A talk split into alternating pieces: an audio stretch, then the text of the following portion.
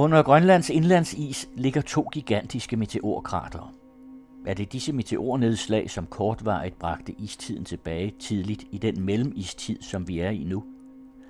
Svaret på det spørgsmål ligger måske i nogle smudsige lag af indlandsisen. Geolog Kurt Kær er på vej til Grønland for at samle prøver fra det. Og det er Henrik Pretorius, der interviewer. Du lytter til Science Stories.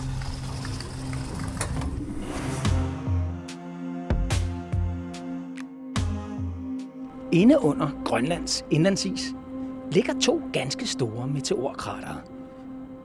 Det mest kendte af dem, Hiawatha-krateret, kom i medierne for et halvt års tid siden, da en nærmere undersøgelse blev offentliggjort i tidsskriftet Science Advances. Nedslaget fra meteoritten, der måske var halvanden kilometer i diameter, udløste energi svarende til syvogfyrre millioner Hiroshima-atombomber og efterlod et hul i jorden på ca. enogtredive kilometer i diameter.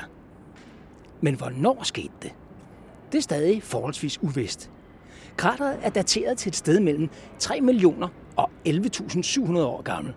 Det er en rimelig upræcis datering. Så nu skal geologen, professor Kurt Kær fra geogenetik ved Københavns Universitet, forskeren, som oprindeligt kom på sporet af Hiawatha-krateret, og som har ledt alle undersøgelserne gennem årene, nu skal han til Grønland her igen til sommer for at lave yderligere undersøgelser. I håber at kunne datere Hiawatha-krateret mere præcist, Kurt? Jamen, det er rigtigt. Det er jo egentlig stor udstående med, med vores undersøgelser af det her store krater i Nordvestgrønland. Det er, som siger, det er at finde alderen. For kom tættere på alderen. Man kan så sige, at tre millioner år til elleve tusind syv hundrede år, at det er et bredt, bredt range i alderen. Men hvis man nu tænker på jorden, den er fire komma seks millioner år gammel, så, så er det faktisk ikke så slemt. Og hvis man tænker på, på altså aldersmæssigt, så tænker på også, at hvad hedder det, hvis du skal finde et andet stort krater i den her størrelse på jorden, så er det faktisk næsten fyrre millioner år gammelt. Så det er ikke så dårligt, som det kan lyde, men det kan gøres meget bedre, og specielt fordi vi er inde i den periode af jordens historie, som hedder kvartærtiden, så kan man sige, at det er der, hvor vi har istider, vi har klimaændringer, som påvirker os, og det er det tidspunkt i jordens historie, hvor der også kommer mennesker, og til sidst de moderne mennesker til. Så det er måske et tidspunkt her, hvor øh, en af de steder på, øh, i jordens historie, hvor der har været mennesker til stede, og stort nedslags og impact crater. Ja. Og kvartærtiden, det er de sidste to komma fem millioner år, ved jeg. Det har du lige fortalt mig, inden vi startede båndoptageren. Ja. Og øh, jeg kan lige sige, fordi man kan høre, der er rigtig meget trafiklarm øh, i baggrunden, det er, at vi er øh, i øh, gården ude foran øh, Geologisk Museum. Og grunden til, at vi er der, det, det er fordi, at den meteorit, der ligger der, som har et grønlandsk navn, er Pelik. Den meteorit er måske en del af historien. Det er sådan en stor jernklump, der ligger på en met, øh, hurtigt sammensvejset metalslede, ser det ud som om, øh, i gården til Geologisk Museum. Øh, og du har taget prøver af den for at få dem kulstof fjorten øh, dateret. Ja, jeg, jeg, har, jeg har ikke taget prøverne, for dem har vi heldigvis mange af. Du kan se, der mangler sådan en hel side af den. Men øh, det er rigtigt, det har vi. Det er en del af processen for at forsøge at se, om vi kan overfladedatere den her meteorit, for at se, om den er linket til vores krater, der ligger cirka tre hundrede kilometer øh, nordvest for, for øh, nedslaget for Pelik og de andre Cape York-meteoritter. Ja, og vi er helt oppe i det nordvestlige Grønland, helt oppe på kanten af Polarhavet, hvor næste ja, stop det er Nordpolen. Ja, vi er faktisk oppe. Det er et godt, øh, godt stykke deroppe. Vi ligger der mellem, faktisk mellem, tæt på det stræde, der ligger, eller det stræde, der ligger mellem øh, Grønland og Canada, mm. Narrestrædet. Og der er altså faldet nogle meteoritter på et eller andet tidspunkt, som du er i gang med at prøve at undersøge ja. øh, nærmere, og det er måske at det her Cape York øh, meteoritnedfald, som denne her meteorit, som er i gården, den er måske en del af historien, og de krater der er en del af historien, og du skal undersøge det nærmere. Men Kurt, før vi går i gang med alt det, og hvordan du har tænkt dig at gøre det, og hvorfor du har den idé, at man kan kulstof fjorten datere en jernmeteorit, det er en jernklump dybest set, så lad os starte fra en ende af. Hvordan fik du mistanke om, at der måske lå et krater under isen oppe i den nordvestlige Grønland? Det kommer så af, at man kan sige, inden for de siden to tusind og tre, lad os starte der, der er vi gradvist begyndt at finde ud af, hvordan Grønland ser ud ned under den store indlandsis. Men Grønland er jo cirka to millioner øh, kvadratkilometer stort, og en komma syv af de millioner kvadratkilometer, det er jo Grønlands indlandsis. Næsten firs procent eller femogfirs procent, så når vi så ikke regner det ud i hovedet, der udgøres indlandsisen. Og ned under den indlandsis, der findes jo et landskab. Der er jo en bund på den is, der er et landskab, og det landskab, det kender vi jo ikke. Det er et enormt område, kan man sige, hvor der ligger virkelig gemt landskab. Gemt og glemt landskab. Det er jo ikke glemt, men det er i hvert fald gemt under isen. Så fra to tusind og tre begynder man at få observationer, der ser ud til, hvordan det ser der ud gradvist, hvordan det ser ud, nævner isen ved hjælp af at lave isrettermålinger. Nu, altså isrettermålinger? Ja, det er isrettermålinger. Det er, at man fra fly og fra isens overflade, der kan man tænde, der kan man tænde putser ned med en bestemt frekvens, der gør, at, hvad hedder det, at man kan registrere, hvordan det ser ud ved bunden. Og man kan også registrere, hvordan isen ser ud, lagene inde i isen ser ud. Men når man har gjort den øvelse, så i to tusind og tre, der kom det første kort af, hvordan der kunne se ud. Og det var ligesom at kigge ind i et akvarie, der er sådan halsmusset. Altså, det var ikke, man kan godt se, at der er noget i den baggrund. Det er ikke helt klart, hvad der er, der sker, men der, man kan se et andet noget. Og så er det så gået step by step efterhånden, som observationerne er blevet flere og flere. Og i to tusind og tretten, og særligt i to tusind og femten, der kom det sidste Bedmap, det kunne man sige, der kom fra Grønland. Det sidste topografiske kort af, hvordan Grønland ser ud, nævner indlandsisen. Det kom. Og det sidste og det bedste? Og det bedste. Og det hænger simpelthen sammen med, at øh, i forbindelse med monitoreringen af indlandsisen i Grønland... Altså, I måler på den og prøver at kortlægge den? Ja, altså, og det er jo... Er rigtig... Holder øje med den? Og ja, det har, og det har været specielt, vil jeg sige, at øh, U S A og NASA, de har brugt uendelig mange ressourcer på det her formål. Det gør det både i Grønland og på i, øh, Antarktis. Og i Grønland, der var det sådan, at de på et tidspunkt, der var der en satellit i to tusind og ni, som, faldt, som altså, holdt op med at fungere. ISAT hed den. Og øh, så måtte de sige, de ville gerne have nye satellitter op, og det kunne de ikke få med det samme. Så gjorde det det, at de simpelthen satte en øh, operation ind, som de kaldte for Operation Ice Bridge. Og det er simpelthen med fly. Det er et fly, det er udstyret med alt det øh, udrustning til at registrere de her ting, og også højden på overfladen af isen, så man ser, hvor meget den smelter ned og, og hen over årene. Og øh, det startede, har de så kørt, den har så fløjet med siden, og nu er satellitten op, og nu var det nok ikke så længe før, at flyvemaskinen den blev så parkeret til andre formål, kan jeg forestille mig. Men det der historien, det er, at da vi sad og kiggede på det kort, mig og min kollega Nicolaj Larsen fra Aarhus, så sad vi og kiggede på det kort, og pludselig kan vi se, at oppe deroppe i øh, Nordvestgrønland, tæt på Inglefield Land, der er sådan en cirkulær depression, cirkulært hul. En depression, ja, det er ikke det, en psykiatrisk lidelse her. Nej, nej, nej, det er, det er sådan noget, man siger. Vi andre kalder det hul i jorden. Ja, jo, men må det godt lyde det videnskabeligt også. Der var altså en, en cirkulær struktur, som, øh, som, hvor der var en, et, et hul i, i, i den struktur. Altså, ja. Den ligger lavere i midten, kan du så sige. Det er et hul. Nå, okay. Og så sad vi og set, hvad, jeg tænkte, hvad er nu det? Og nu er det så sådan, som du sagde til, nu går vi forbi, jeg skal jo forbi den her meteorit også hver gang. Og det ja, her i gården, du skal ja, forbi den ind ja, på arbejde, du, vi var lige inde på kontoret, før vi startede her, ja. Du har et kontor lige inde om hjørnet. Ja, præcis, og det skulle min kollega Nicolaj også, så sagde vi det på, så jeg tænkte, okay, er der, vi er et område, hvor der er faldt meteorier ned, og kunne det være det, kunne det være et impact? Og hvorfor gør man det? Det er, fordi man begynder at lave sådan en screening inde i hovedet, se, hvad kan det ellers være? Kunne det være et vulkansk krater? Altså et, et, et, et resultat efter, at der har været en stor vulkan, så sunket ind, som man ser mange steder, ikke? Og det vil så givetvis være et enormt stort øh, vulkan, der har ligget der. Men øh, problemet er, at lige præcis den del af Grønland, der har man faktisk øh, ret god øh, styr på, hvad der findes i geologi i området. Der er ikke nogen vulkanske bjerger, der, der, der er ikke noget lava og sådan noget. Der, der er ikke noget, der kunne understøtte det. Så der har ikke været en stor vulkan nej, deroppe. Det, så det ved I, kæmpestort rundt hul, det er ikke tilfældigt, det er der, så det er ikke, og det nej, er ikke en vulkan. Det, isen kan ikke heller ikke lave sådan et hul, det er også umuligt. Øh, fordi det er ikke nok med bare, der er et hul i jorden. Omkring det hul, der ligger faktisk en rand. Og den rand, den går cirka hundrede meter op over det omkringliggende, øh, hvad kan se, udeforliggende område, topografi, ikke? Så der er ikke noget, jeg rigtig har haft om det. Man ser den struktur, hvad kan det så være? Så kunne det være et indsynkningshul. Et indsynkningshul? Ja, det er det, man kalder et, et, et på engelsk vil man kalde det et sinkhole. Hvad er det, der er sunket? Hvad, hvad, hvad kalder man sådan noget? Det kaldes et, øh, ja, det kaldes et indsynkningshul. Man ser det også nogle gange i Danmark i små skala, hvor der er noget smeltet noget kalk eller et eller andet, og så er der jorden sunket ind nedunder. Og andre steder, der ser man, hvis der virkelig er fjernet materiale, så pludselig er der et hul på jorden, det bare synker ind, man alle står og kigger på, hvad, hvad der er sket her. Det kender vi jo godt. Men altså, sagen er det, hvis det her det var et indsøgningshul, så kan man sige, så var der også verdens største indsøgningshul. enogtredive kilometer over tværs. Ja, ja det, det, det gik heller ikke rigtig vel. Og det, det ville stort være endnu mere vildt, kan man sige, at finde det. Men problemet er, så der er heller ikke nogen kalkbjergart eller noget, der kunne være opløst og givet plads til at få sådan et hul. Og sådan noget, og sådan noget kalkbjergart længere ned i jorden, det kan være blevet skyllet væk eller et eller andet ja, af grundvand, så opløst, opløst, opløst, opløst forskellige kemiske... Med, så opløst jo surt, surt og surt. Og så synker jorden. Ja, ja, så holder det et stykke tid, og pludselig så synker det jo også ind, når det ikke kan holde det længere, ikke? Så det var heller ikke, det var heller ikke særlig uh, sandsynligt, den løsning, vi, vi havde. Og I sidder bare den her aften og snakker om det, eller den ja, her eftermiddag? Ja, den eftermiddag, vi sidder der og, og, og, og tænker over det. Og så, øh, hvad er der ellers muligt? Jo, så er der nogle andre ting. Det kan være, at man kan også forstå nogle cirkulære strukturer, når man taler om et bestemt bjerg, der hedder kimberlit, som man synes, det er ligesom i Sydafrika, det er kimberlit, det er det sted, hvor vi har diamantminerne. Der er en by, der hedder Kimberley, eller? Ja, det er der også, ja. Og det er en bestemt bjerg, hvor der oftest vil være, hvad hedder det, at finde diamanter. Og, det er sådan nogle, og de optræder som sådan nogle runde huller ja, i jorden? Ja, sådan nogle rør nærmest, ikke? Nogle lodrette rør i geologien? Ja, ja, det kan du sige.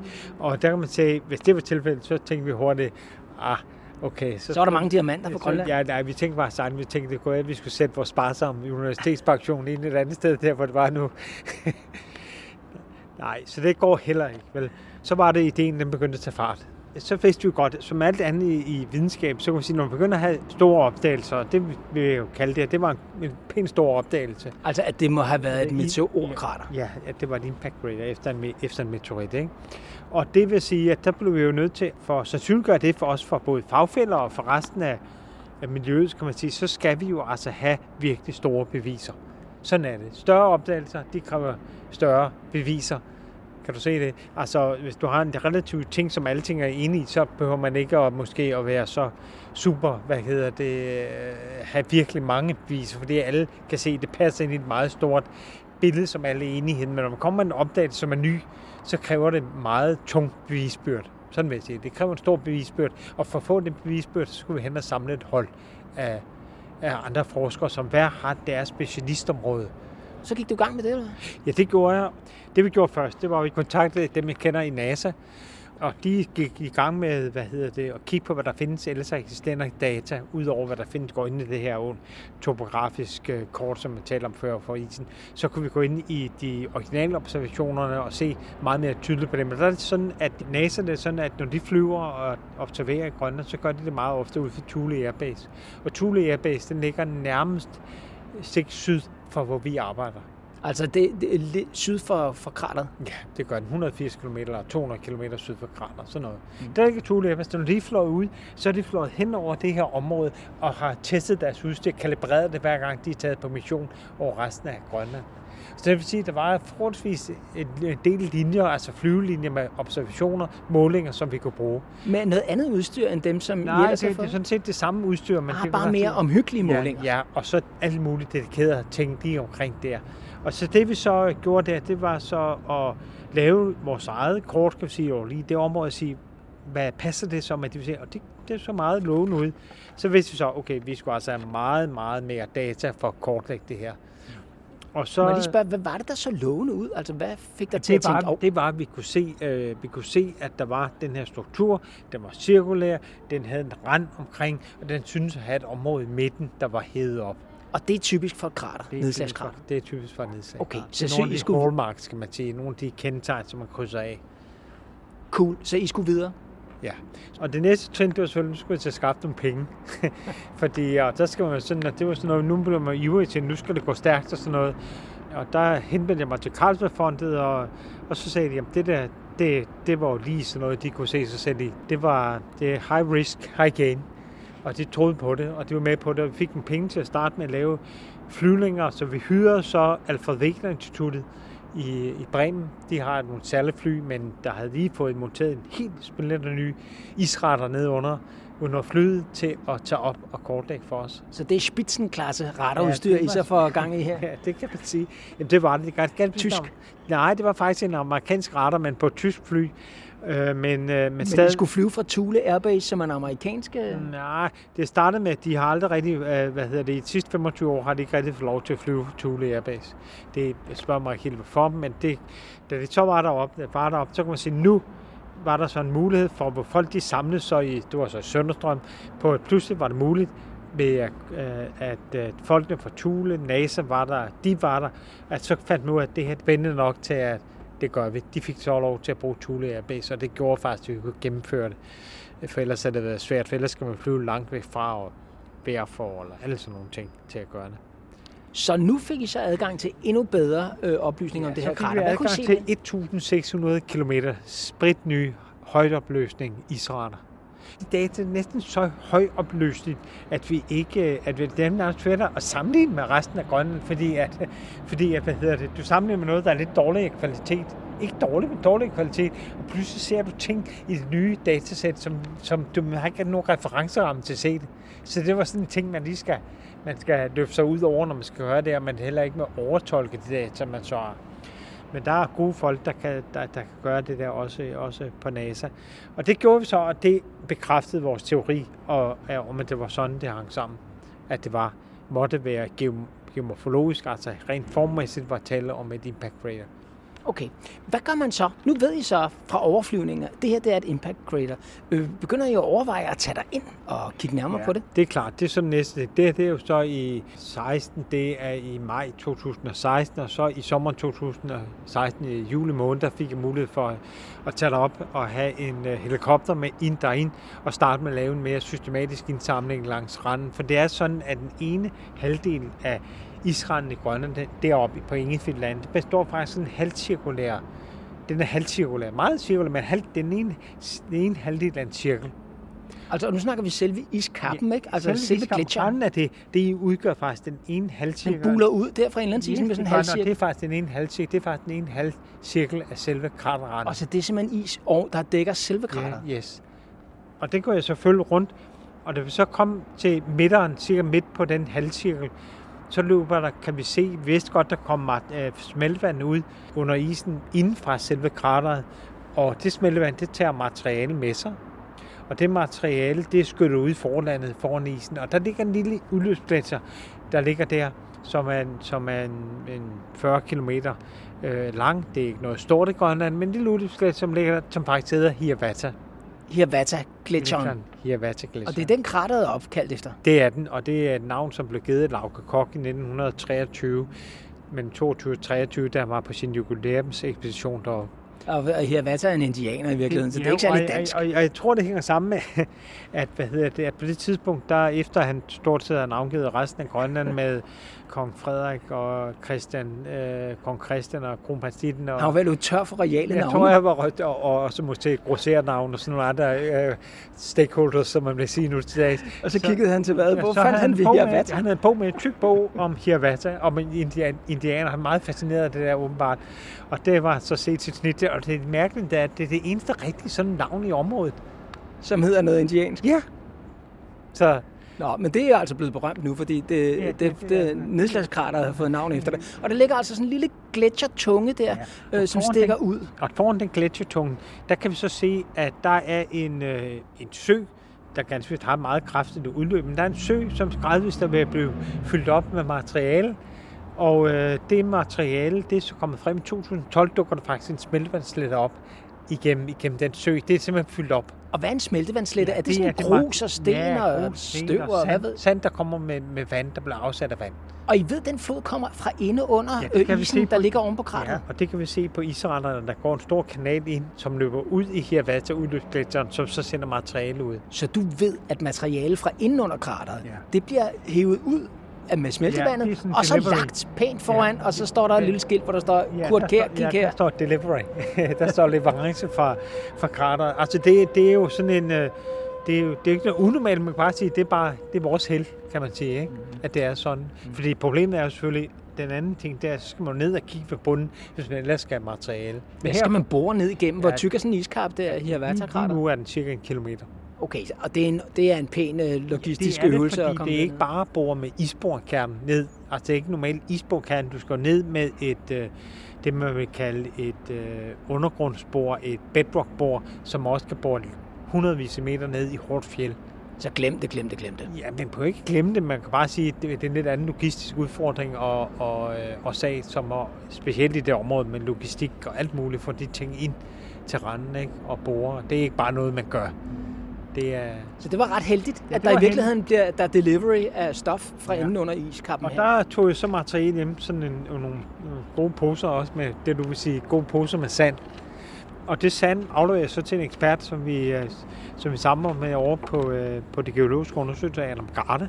Og øh, Adam, han er ekspert i at kigge på, på sådan nogle korn for nedslag. Ja, fordi hvad er det, du leder efter i sådan noget derinde? Jeg leder efter en diagnostisk indikator for det her. Og, det, og hvad, altså, en diagnostisk, det, altså et eller andet, som, øh, som kan bevise det nedslagskrav? Ja, det er, det er simpelthen en, en, kan jeg sige, noget, som hvis det er noget retgenetik, så vil sige noget, der identificerer det.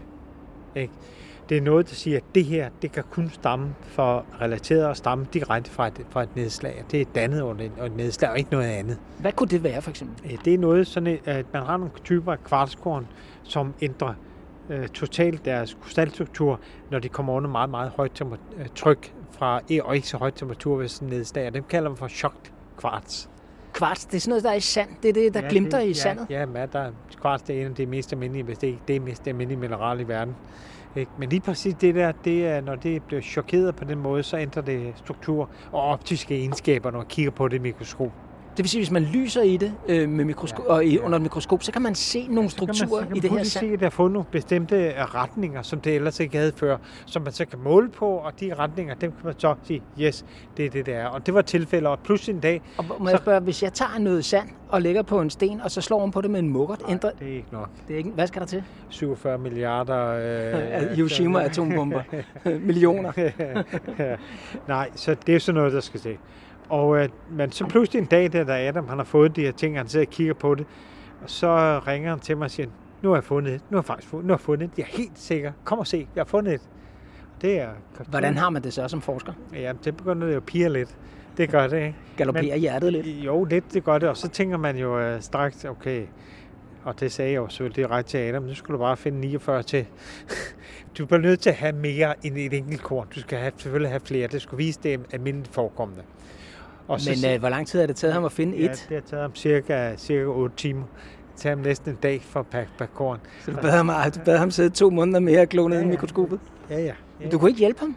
Ja, nej, det er en specialistopgave, det er det. Og ligesom det er specialistopgave at tolke iserater, som det er specialistopgave at lave kemiske undersøgelser for forskellige ting, så, så er det også det sådan med... med det var det, du sagde i starten, at du var nødt til at indkalde alle mulige specialister, radarfolk, alt muligt. Ja, altså man kan sige, hvis du selv skulle gøre det, hvis nu jeg skulle lave det her, eller jeg, Nicolaj, skulle sidde og lave det her til sammen... Nicolaj hvem, undskyld? Nicolaj Larsen fra Aarhus øh, Universitet. Og ham, i, ham du opdagede det ja, sammen med, jeg var ja, og hvis vi skulle have gjort det her sammen, så havde, vi, havde det taget måske tredive år at oparbejde de der kundskaber for at lave det her. Sådan, og sådan fungerer videnskab jo heller ikke rigtig nu til dags.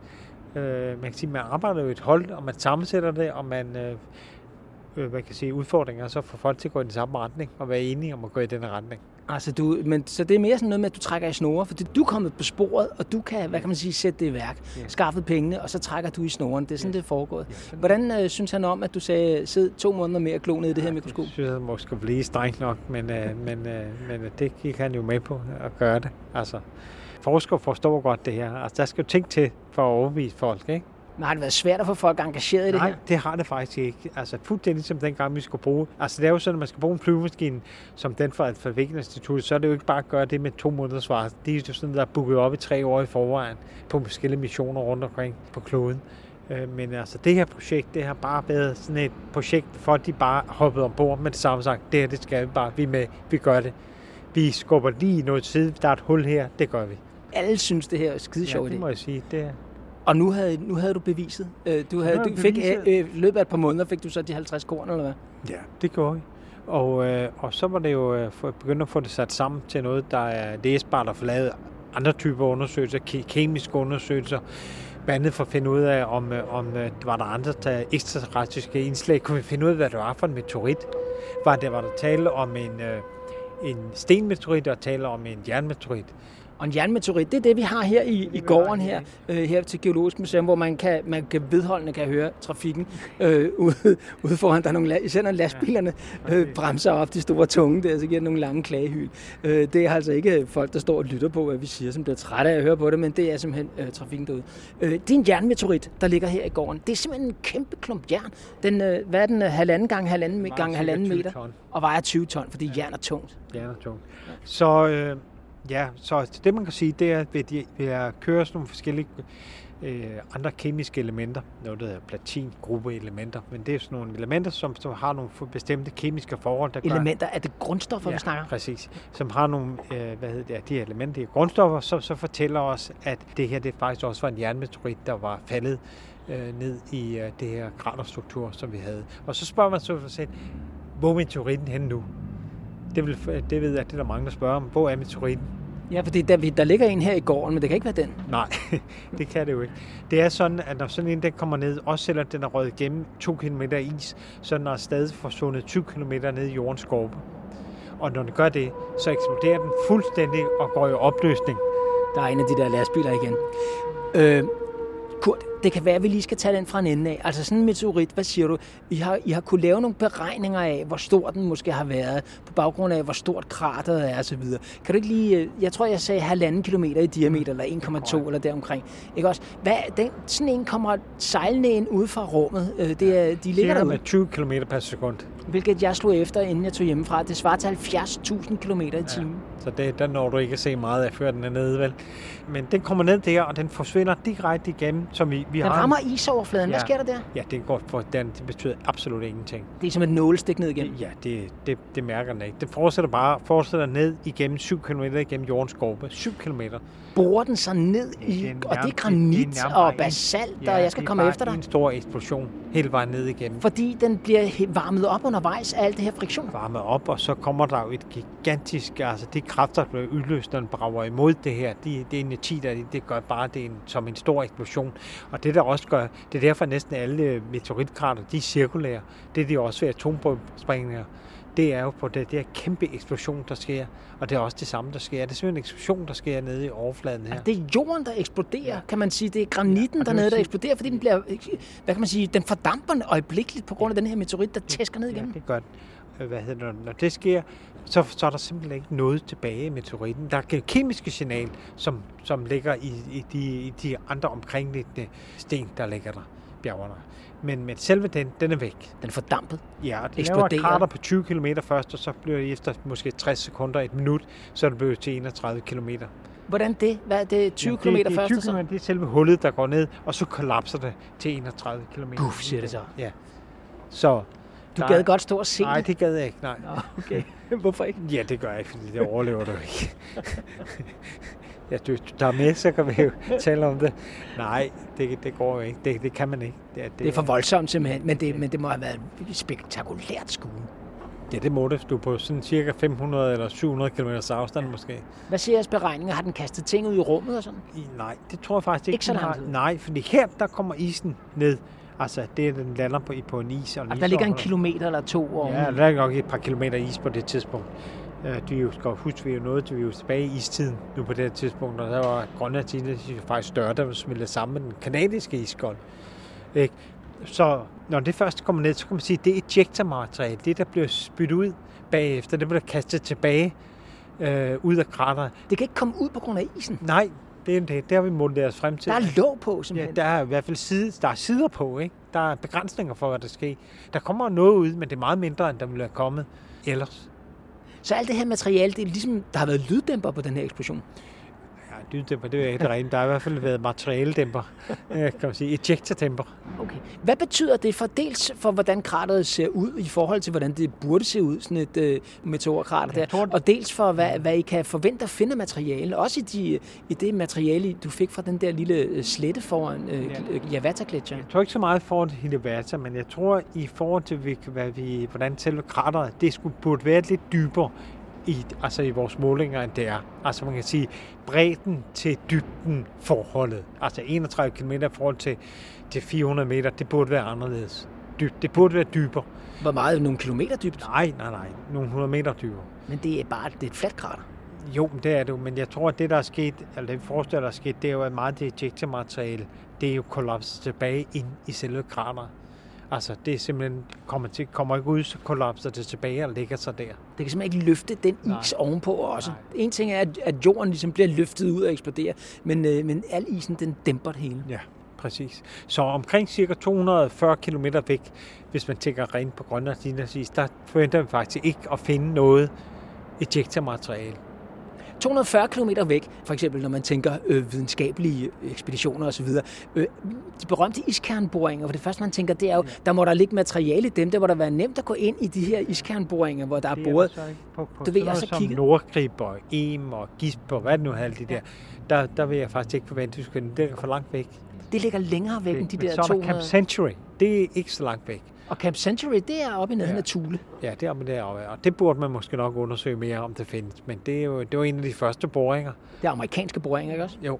Hvis jeg husker det rigtigt, så er det jo Willy Dansgaard, som stod bag alle de her iskernboringer og satte hele det, det i sving i sin tid. Og han startede netop med at få is fra Camp Century, hvor amerikanerne borede ned i isen for at undersøge rent faktisk af militære årsager, først og fremmest. De ville undersøge, om man kunne bygge en kæmpe stor underjordisk, øh, vi skal spytte raketter efter Sovjetunionen base ned under isen, så de ikke kunne ses op fra. Netop, netop. Så øh, man kan sige, at det, det burde man nok kigge mere på og se, om det faktisk kan findes der. Men det er jo sådan, for, for, sådan en forståelse, man kommer til efterhånden.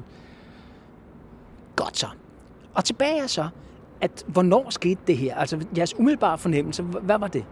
Vores umiddelbare fornemmelse, øh, det er, at altså, efter vi har gået igennem, og vi har set på vores isretsdata, fundet ud af, at alt, der er yngre end elleve tusind to hundrede år, det ligger i den smukkeste, smukkeste ordning. Det er helt ligger, fuldstændig lagen ligger, som det skal. Og nu skal I sige, det er det is, der ligger ja, i krateret. Ikke også? Det er den der gletsjer, der ligger oven på krateret, den der runde gletsjer, som laver sådan en halvbule ud i indlandsisen. Ja. Det ligger meget, meget smukt de sidste små tolv tusind år. Præcis. Det og det vil sige, at der er ikke noget, der forstyrrer det. Nej, ikke de sidste elleve tusind to hundrede år. Nu skal vi holde os på På, på, på decimalerne her, øh, så kan man sige, at det, der ligger under, det er forstyrret. Der er en, meget, en del af det, når man kommer lidt længere ned, det er forstyrret i øh, det her, kan sige, vores istidsis. Det er forstyrret og meget fordelt på en måde i krateret, som tyder på, at det er flyttet tilbage ind i en struktur. Men er det, gælder det ikke alle steder, hvis man borer ned igennem isen i, i indlandsisen, at der er turbulens nede i bunden, oh, fordi men, det hele det ligger og kurer hen over en bjerglandskab? Det, det er jo sådan en skala på enogtredive kilometer i diameter. Det, det, det, det er en kæmpe struktur, hvor man kan se, hvordan det er fordelt. Så det er en større ting, hvordan det er fordelt. Ellers vil man ikke se det på den måde. Så der er meget mere rodet ja. rundt i det her is. Og det giver os nogle, nogle kan sige, en, en slags antydninger, hvor vi er henne i, i hvad hedder det? Tidsskala. I tidsskala. Vi mener, at vi er nok under sidste istid. Vi skriver ikke ret meget om det i vores artikel, fordi at lige præcis der skal man være forsigtig, fordi vi stadig mangler at få netop der, de nye undersøgelser med, at vi skal have mere bevis for det. Så vi siger ikke meget om det. Vi siger, at det er en meget bredt øh, aldersspænd, vi har her. Men da vi så kommer med det her, så er det klart, at når man begynder at tale om det her på det her tidspunkt, under istiden og afslutningen af istiden. Og lad os lige sige, istiden, det er, fordi du som en kvartærgeolog som dig, ja, ja. det er cirka et hundrede og femten tusind år til frem til cirka tolv tusind år siden. elleve tusind to hundrede, ja. ah, det er simalerne. ja, det er ikke helt uvirkeligt i den her sammenhæng. Og så kan man sige, at, at det der så, da det kom ud, artiklen blev, at det vidste jeg jo godt, det ville ske, og vi vidste, det ville ske, det er, så siger folk, det her, har det nu noget at gøre med det, der hedder Yngre Drygers Impact Hypothesis? Hvad er vi ude i der? Ja, der er vi ude i, at der findes en teori for omkring tolv tusind otte hundrede år siden, derfor decimalerne. tolv tusind otte hundrede år siden, der er pludselig en, en afkøling, der blev pludselig istidsbetingelser kendt. Vi er ellers på vej ind mod vores nuværende varmetid, mellemistid, som vi lever i nu, holocæn. Men før det, da det pludselig, ja, da det er ved, der er opvarmning ske, der vil komme en anden type vegetation, og isen smelter og alt det her, den store megafauna, den bevæger sig rundt, altså længere mod nord og alle de ting. Pludselig, så plumper vi tilbage i istiden. Så altså, det er sådan et, øh, det er sådan et øh, vi er på vej ud af istiden, ja, det bliver varmere, alting skifter, ja. klima, dyr, planter, hvad ved jeg, og så pludselig uh. så er det istid igen, halløjsa. Ja, og øh, derfor har du sagt, det kunne hænge sammen med, at der havde været et impact, fordi man har fået forskellige små, eller mere eller mindre evidens rundt omkring, for der har været i søkerner og alt muligt. Også i iskerner faktisk, hvor der er nogle forskellige ekstraterrestriske spikes, der er en platinum. Interterrestrisk? Ja, ekstraterrestrisk. Ekstra, ja. Nå, noget ude for rummet, ikke? Ja. Og det er et fint ord for at sige ude for rummet. Ja, ja, ja, ja. Nu, er nu er det også fint, jo. Ja, ja, præcis. Det er jo videnskab. Jamen, netop. Det betyder så, at, hvad hedder det, at der har været, det finder man også i indlandsisen, at der findes et sted, hvor der faktisk er et platinrigt øh, lag for, for de her tolv tusind otte hundrede år. Og platin, det er fordi, det er et ja. sjældent grundstof. Det kommer typisk fra rummet, eller hvad? Ja, så det kommer med jernmeteoritter. Ja. som er den der, der ligger om bag os her, mens vi snakker. Det er iridium, kan du sige, ikke? Og iridium, ja. ja, ja. Nå, så det ligger der, og det har sådan været samlet op, og så folk lavet den her hypotese om, at det, den her afkøling, den må hænge sammen med, og den her klimaændring, den hang sammen med et meteorit. Eller impact. Men hvordan skulle den logik være? Altså er det fordi, at, at sådan en stor meteorit, den kaster ting op i stratosfæren ja, og skærmer for sollys? Det er jo, det er jo også, der er vi så spekuleringer. De har aldrig fundet et krater, vel? Nej. Og det er klart, når så det kommer ud, så siger de, yes, det må være det. Der var det, der var det. Og, og, og, og det første, der skete, det er jo, der findes faktisk, jeg tror det eller ej, der findes nogle believer sites ude på internettet. Sådan noget som Cosmic Tusk, hedder det en af dem, der hedder, ja. Altså kosmiske stødtand? Ja, præcis. Og, og den siger så, at nu har vi det, nu lykkes, nu har vi forklaringen på det her, der er det endelig og sådan noget. Yes, og det vi ikke kan sige, det, det kan vi ikke bekræfte. Nå, okay, hvorfor ikke? Altså, ja, det er fordi, vi altså... ikke har det tænke på det. Vi kan heller ikke afkræfte det, det må jeg jo så også sige, vel? Men øh, bekræfte det kan vi altså ikke. Et believer site skal jeg måske lige spole ja, tilbage. Hvad, hvad er vi ude i her? Ja, fordi vi, vi snakker om noget vi... videnskabeligt, jo ikke det, ikke? Og noget ah, overtro, eller hvad? Nej, jeg vil sige, at vi er... Nej, vi er sådan en populær videnskabelig site, kan vi sige, for entusiaster. Seriøse entusiaster, der, der tror på den her idé. Det er mere og, tro end videnskab? Ja, jo, det må man nok sige. Altså, det er jo i hvert fald ikke... Den, den holder ikke på den måde. Som, som alt muligt andet, når folk har sådan en fast holdning om ting, mm. ikke? Så, så får, laver de sådan en site, tror jeg, og så kører det. Så de melder straks ud, så var den der. Ja, så var den der. Men, men, men Kurt, du siger hverken bekræfte eller afkræfte eller noget som helst? Mm, præcis, fordi vi, kan, vi har ingen datering på det, så det kan vi ikke sige. Vi kan heller ikke afvise det her, sådan, for det har vi heller ikke nogen beviser til at sige. Så jeg vil sige, at vi er meget forsigtige og med god grund. Ikke? Og, og øh, det, der så kan være, kan man sige, som, som, som rent hvis det her det skulle have haft en klimamæssig betydning, så kan man sige, det, at det ligger der, hvor det gør, at det ryger ned, og det gør, får en impact i en iskold, det gør, så smelter der altså noget smeltevand. Det smeltevand, det er ferskvand. Det ferskvand, det kommer ud til randen af isen, løber ned i strædet mellem Grønland og Kanada og ned i Nordatlanten. Og det er et ret klimasensitivt sted. Det er der, hvor vi har den her pumpe, der gør, at vi også kan have golfstrømmen kørende. Vi har et oceancirkulationssystem, der kører med det. Og hvis det får meget ferskvand ind i sig, så begynder den at, at, at, at hvad hedder det, lukke ned måske, og den i hvert fald den dæmpes, den kraft, den kan pumpe. pumpe varmt vand op for eksempel til, til Nordeuropa. Jeg vil lige øh, gå ind her, fordi jeg tror godt, jeg ved, hvad du snakker om. Altså det, du snakker om, det er det, man har kaldt oceanernes kolde hjerte. Ja. Altså netop, at, øh, at de strømme, som kommer op, det der populært kaldes Golfstrømmen, og så bliver man altid rettet og får at vide, at det hedder den nordatlantiske strøm eller et eller andet. Ja, ja, ja. Det, der har lagt centralvarme ind i Vesteuropa, yes. øh, ved at føre varmt vand fra øh, nede fra omkring Mexico og så videre, op forbi øh, England, Danmark og så videre, Norge, og, som, og Norge og så videre. Ja. Den strøm, den skal, den skal føre et sted hen, når den kommer op øh, i nærheden af Nordpolen, og der går den dybt ned i dybet og bliver ført bort nede langs øh, havbunden. Præcis. Og det kræver, at den bliver fersk, fordi så bliver den lidt tungere end det saltvand, der er, eller sådan noget, og så går den i dybet. Den Præcis. Bliver kølet, og den bliver fersk. Så sådan en ekstra gang øh, ferskvand der, det skulle da sætte ekstra gang i sådan en pumpe, ikke, nej, eller hvad? Nej, tværtimod så ødelægger den. Øh, altså det, det sætter simpelthen nærmest et låg på, fordi den der, også det her udvikling med, med, med det saltevand, det, det, det fungerer simpelthen ikke.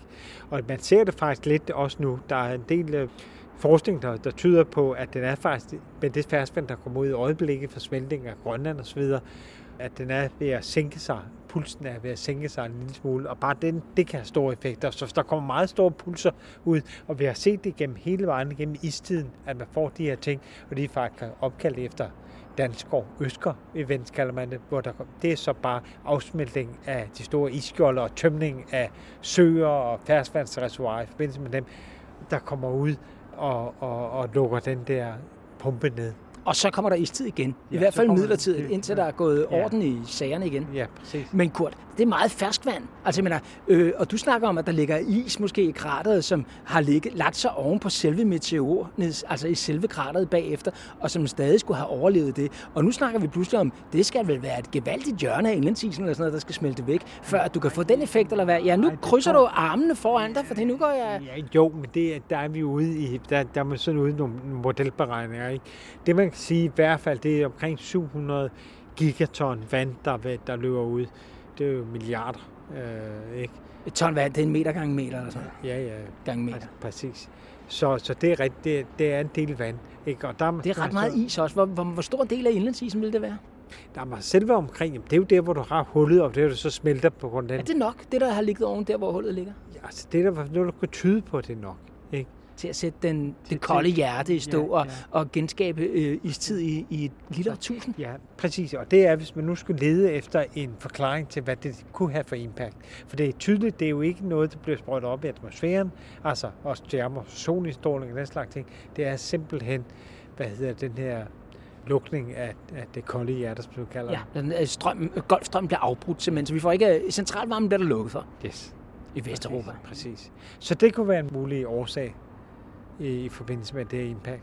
Det er det, du skal op og prøve at se, om du kan komme nærmere ind på, eller hvad her ja, til sommer? Det er alderen, vi skal se, og der er ikke så mange lavthængende frugter tilbage, kan man se i den her. Der er nogle ting, vi kan se, der kommer nogle lag op i isen, altså nogle øh, smutbånd, som kommer op, bliver transporteret op i isen ud til randen, som har en alder på omkring de her fjorten til tolv tusind otte hundrede år. Og det, du snakker om nu her, det, det, det handler lidt om, hvordan indlandsisen bevæger sig, ja. Og hvordan den bliver skabt i lag, fordi det i virkeligheden er sne, der er landet inde på midten, præcis. Og så glider ud mod ja. Kanterne ja. Og ud over kanten der. Ja. Og, og de lag der, der, der er nogle af dem, der er mere beskidt end andre, og du siger, du har kigget på et smuslag. Ja, vi har kigget på nogle smuslag. Det, det er bridlag, kan man også sige, som kommer op langs randen, som vi meget gerne vil have undersøgt. Det er ret naturligt at forsøge at gøre det, for at se om, hvad hedder om der nu var. Det, det, det er et... Øh, det er... Øh, En af de mulige lavthængende frugter, for materialet ligger der, så det er noget med at gå langs de bånd, for at finde ud af, er der materiale her, som er relateret til impact.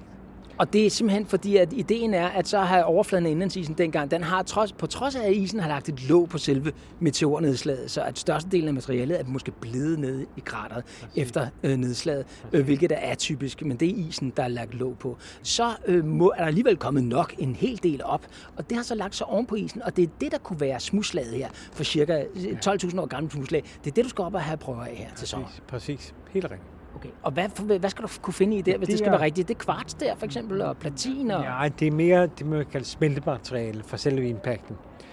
Det er jo sådan, når det kommer ned, så smelter noget materiale, og det smeltemateriale, som kommer ned fra, fra bunden af, af krateret, det kunne, det kunne sagtens, hvad hedder det, indeholde materiale, som kan lade sig datere.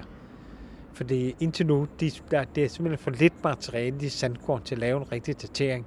På det, altså det vil man gøre med noget, der hedder argon-argon, som er henfaldet af nogle forskellige isotoper, og det vil man så kunne gøre, hvis vi kan finde smeltemateriale, noget der er smeltet under selve nedslaget, så er den der.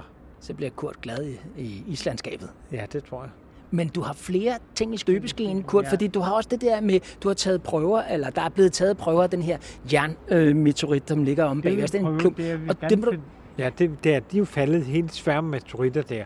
Og de der meteoritter fra... Hvad mener du, de jo? Prøv lige at forklare, ja, hvad er det for en begivenhed? Det, ja, der er en begivenhed med en række forskellige meteoritter, som er kendt for Grønland. Cirka halvtreds ton, hvor den vores Apallik udgør tyve ton. Resten er spredt, der ligger en meget stor inde med i, øh, i New York.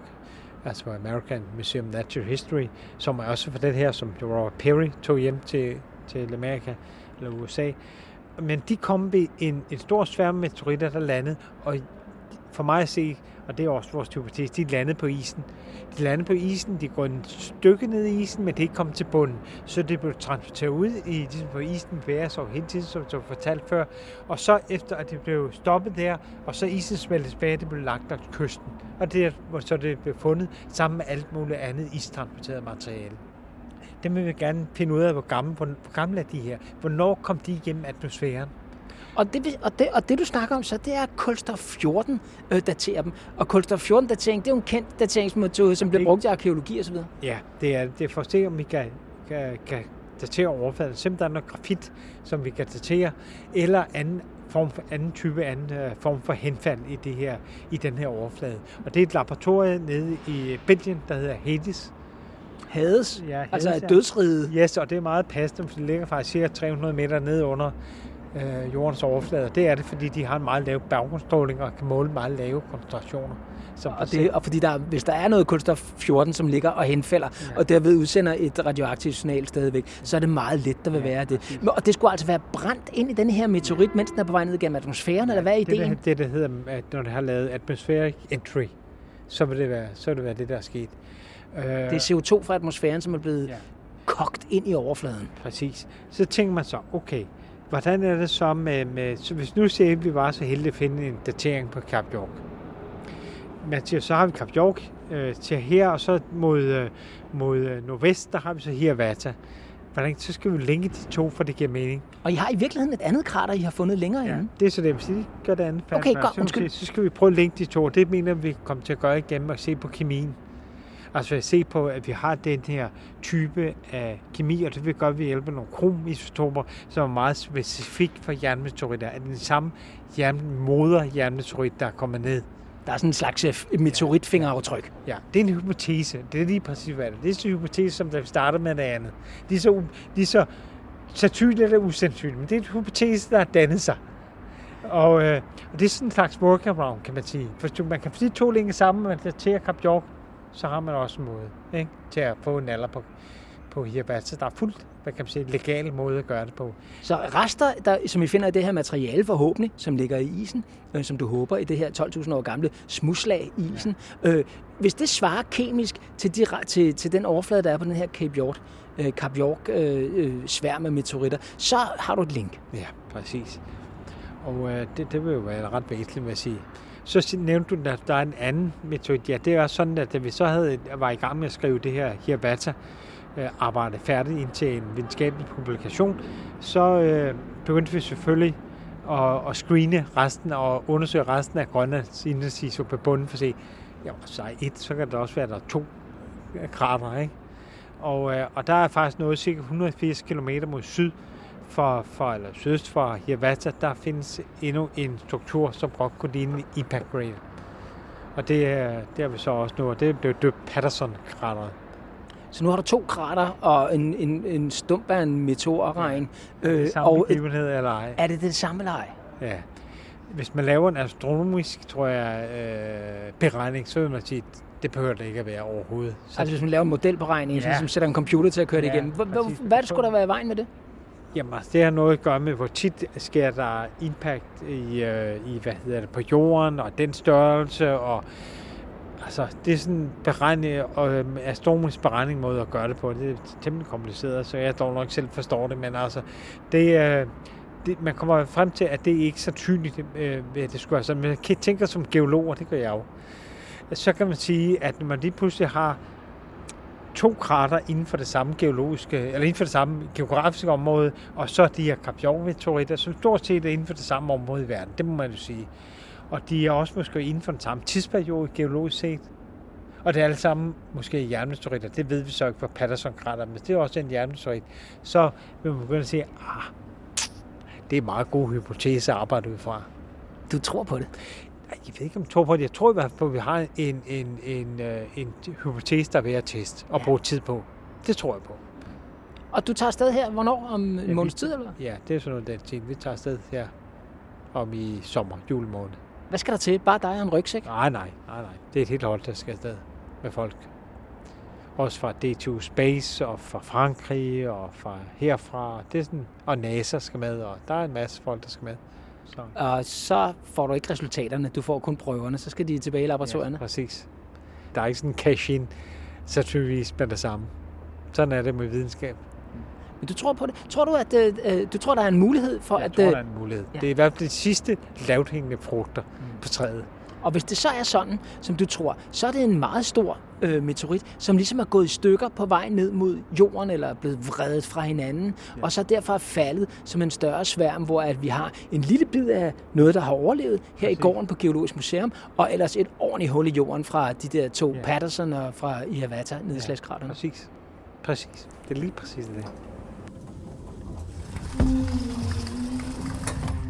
Det var geolog Kurt Kær, der blev interviewet af Henrik Pretorius i endnu et indslag fra Science Stories.